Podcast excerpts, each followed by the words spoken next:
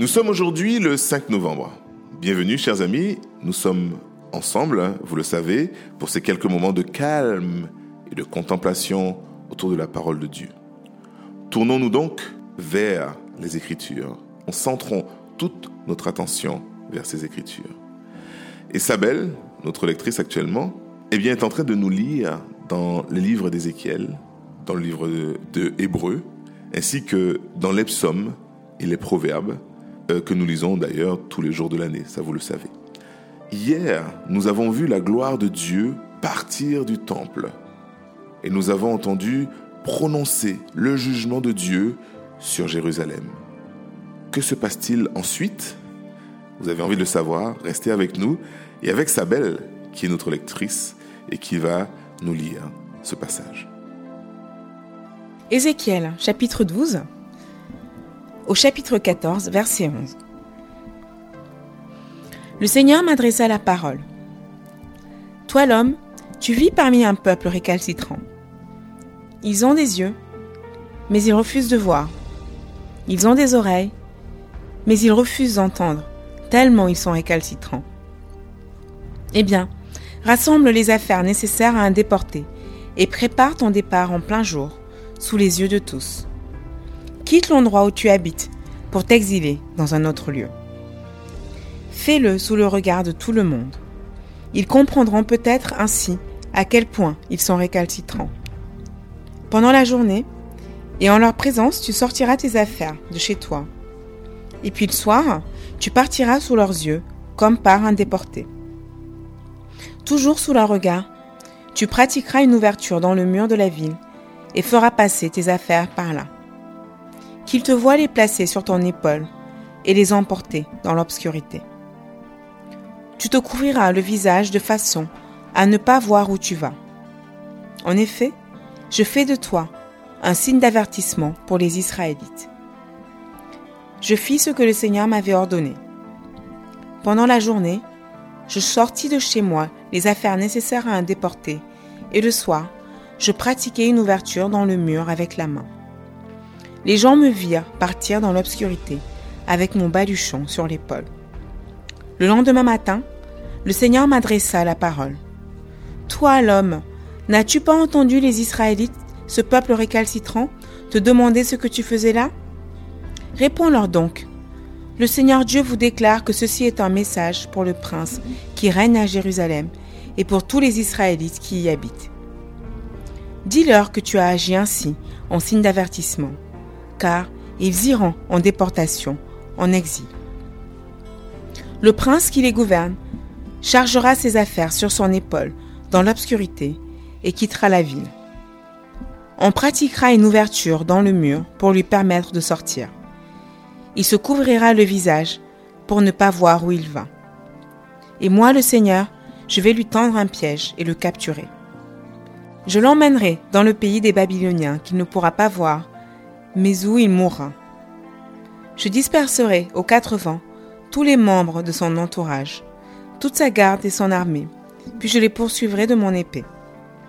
Quand je les disperserai parmi des peuples et dans des pays étrangers, ils seront convaincus que je suis le Seigneur. Cependant, je laisserai quelques hommes échapper à la guerre, à la famine et à la peste. Ils pourront raconter aux populations parmi lesquelles ils se trouvent combien leur conduite a été abominable. Et elles seront convaincues, elles aussi, que je suis le Seigneur. Le Seigneur m'adressa la parole. Toi, l'homme, mange ton pain en tremblant et bois ton eau avec crainte et appréhension. Puis, tu transmettras ce message à toute la nation. Le Seigneur Dieu le déclare. Les habitants de Jérusalem qui sont restés sur le territoire d'Israël mangeront et boiront dans l'angoisse et l'accablement. En effet, leur pays sera dévasté parce que ceux qui y vivent l'ont rempli de violence. Les villes seront vidées de leurs habitants et la campagne deviendra un désert.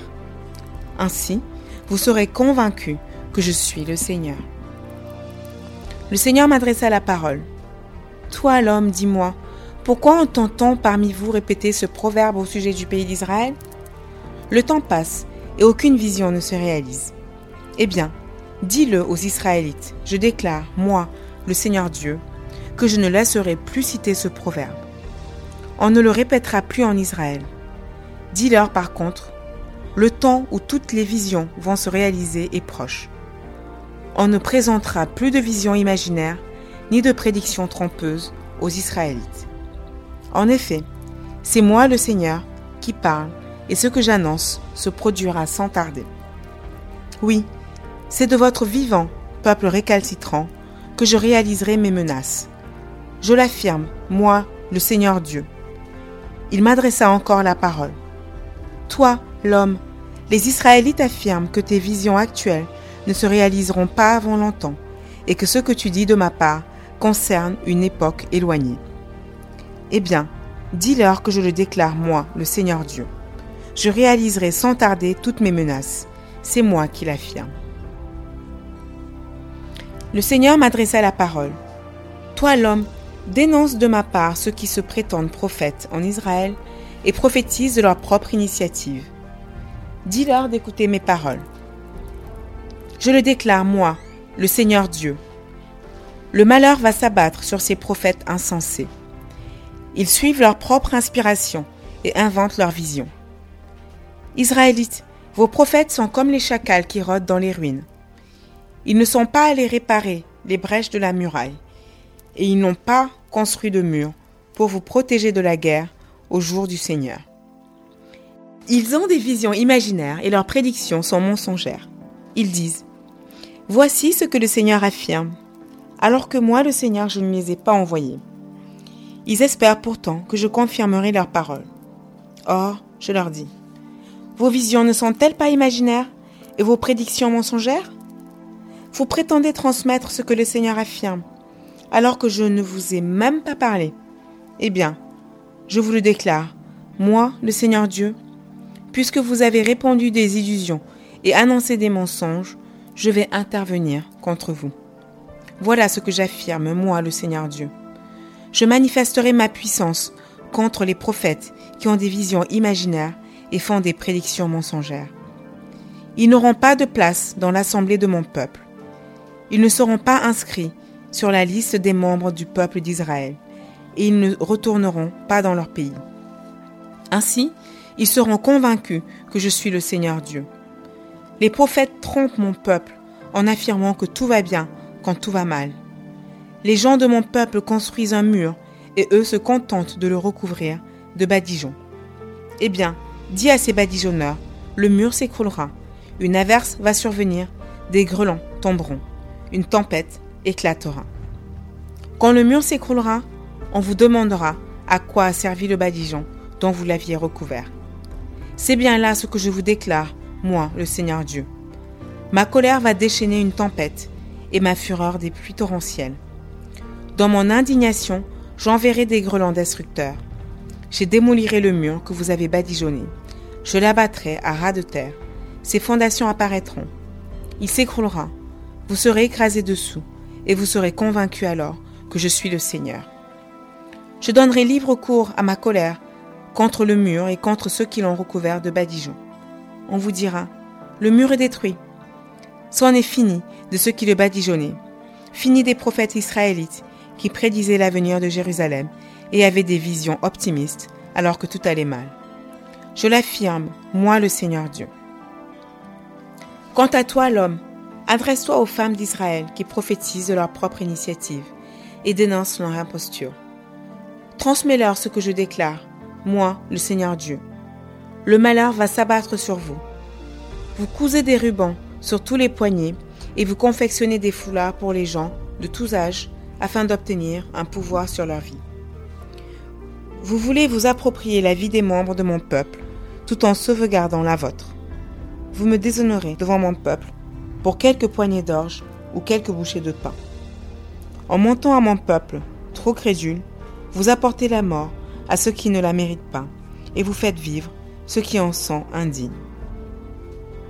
C'est pourquoi je vous le déclare, moi le Seigneur Dieu, je vais agir contre vos rubans avec lesquels vous emprisonnez la vie des autres.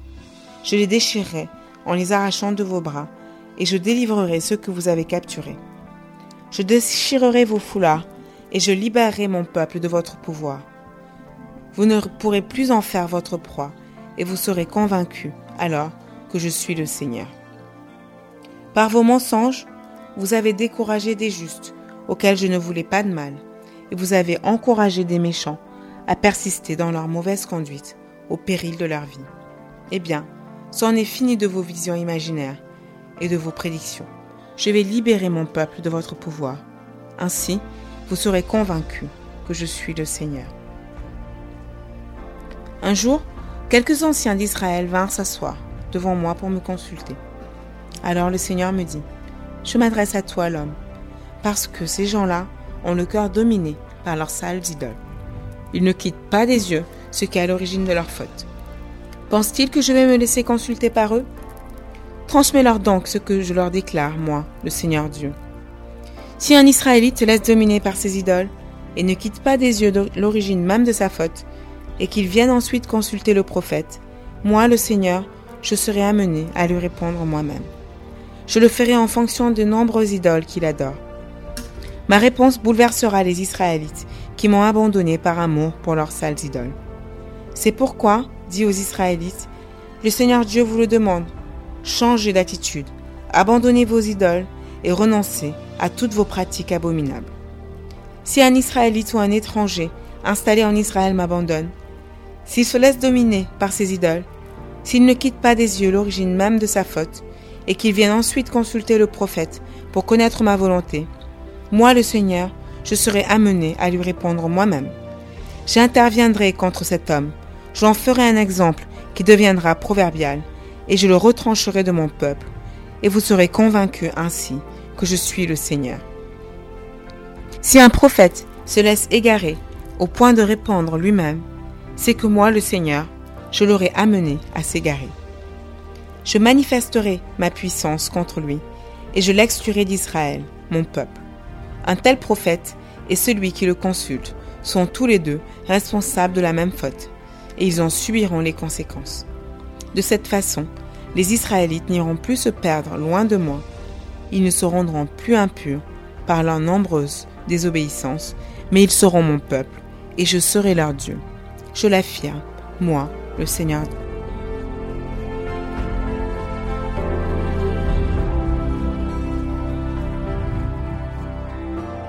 Hébreu, chapitre 7, verset 1 jusqu'au verset 17. Ce Melchisédek était roi de Salem et prêtre du Dieu Très-Haut. Lorsque Abraham revenait de la bataille où il avait vaincu les rois, Melchisédek est allé à sa rencontre et l'a béni. Abraham lui a donné un dixième de tout ce qu'il avait pris. Le nom de Melchisédek, tout d'abord, signifie roi de justice. De plus, il était roi de Salem, ce qui veut dire roi de paix. On ne lui connaît ni père ni mère, ni aucun ancêtre. On ne parle nulle part de sa naissance ou de sa mort.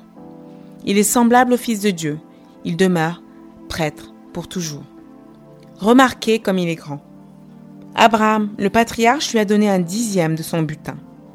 Or, ceux des descendants de Lévi qui sont prêtres ont l'ordre, selon la loi, de demander un dixième de tout au peuple d'Israël, c'est-à-dire à leurs propres compatriotes, qui pourtant sont eux aussi des descendants d'Abraham. Melchisedec n'appartenait pas à la descendance de Lévi, mais il a obtenu d'Abraham le dixième de ce qu'il avait pris. De plus, il a béni celui qui avait reçu les promesses de Dieu. Or, sans aucun doute, celui qui bénit est supérieur à celui qui est béni. Les descendants de Lévi qui reçoivent le dixième des biens sont des hommes mortels. Mais dans le cas de Melchisedec, une telle part est revenue à quelqu'un qui vit, comme l'atteste l'Écriture. Enfin, on peut dire ceci. Quand Abraham a payé le dixième de ses biens, Lévi l'a payé aussi. Lui dont les descendants reçoivent le dixième de tout. Car, bien que Lévi ne fût pas encore né, il était en quelque sorte déjà présent dans son ancêtre Abraham quand Melchisédek vint à sa rencontre. La prêtrise lévitique était à la base de la loi donnée au peuple d'Israël.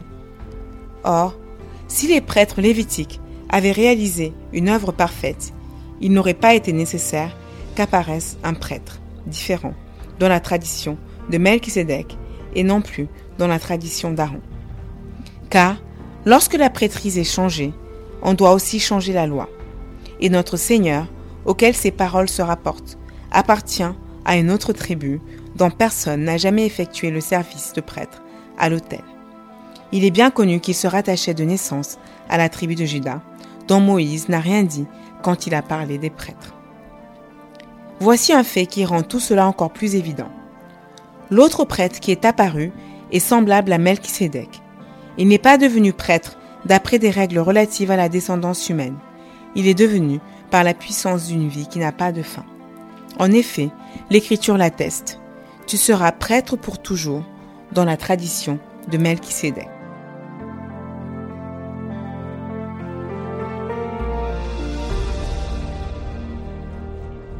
Psaume 105, versets 37 à 47. Puis, il fit sortir les siens chargés d'argent et d'or. Dans leur tribu, personne ne traînait les pieds. En Égypte, on se réjouit de leur départ, tant était forte la crainte qu'ils inspiraient. Pour les protéger, le Seigneur déploya un rideau de fumée. La nuit, un feu les éclairait, mais ils réclamèrent. Le Seigneur fit alors venir des cailles, et il les rassasia du pain du ciel. Il ouvrit un rocher. L'eau se mit à couler, traversant le désert comme un fleuve. C'est qu'il se rappelait la divine promesse qu'il avait faite à son serviteur Abraham. Son peuple avait le cœur en fête quand il le fit sortir. Ceux qu'il avait choisis poussaient des cris de joie. Puis il leur donna les terres d'autres nations, et ils profitèrent du travail d'autres peuples, afin qu'ils se tiennent à ses commandements et observent ses instructions. Alléluia, vive le Seigneur.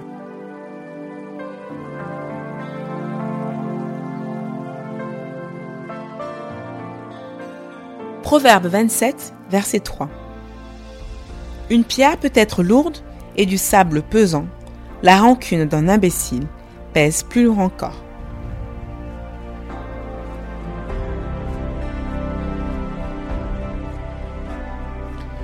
Et merci Sabelle pour ta lecture. Cette lecture qui nous montre que Dieu a révélé à Ézéchiel que les anciens d'Israël avaient érigé des idoles dans leur cœur. De l'extérieur, ils ont tenté d'adorer Dieu, mais en fait de l'intérieur, ils ont satisfait leurs propres désirs et ont adoré de vaines idoles. En réponse, Dieu a dit qu'il allait permettre qu'ils subissent les dures conséquences de leur péché. Quand nous trébuchons et tombons, les choses dans lesquelles nous mettons notre foi s'effondrent devant nous, révélant notre besoin pour le seul qui est toujours présent. Est-il agréable de tomber? Certainement pas. Cela est-il nécessaire? Dieu semble le penser. Je vous souhaite euh, une très bonne continuation. Je vous laisse réfléchir sur ce, ce commentaire et cette lecture que vous avez pu entendre aujourd'hui. Et j'espère vous retrouver demain pour la suite de notre podcast. Au revoir.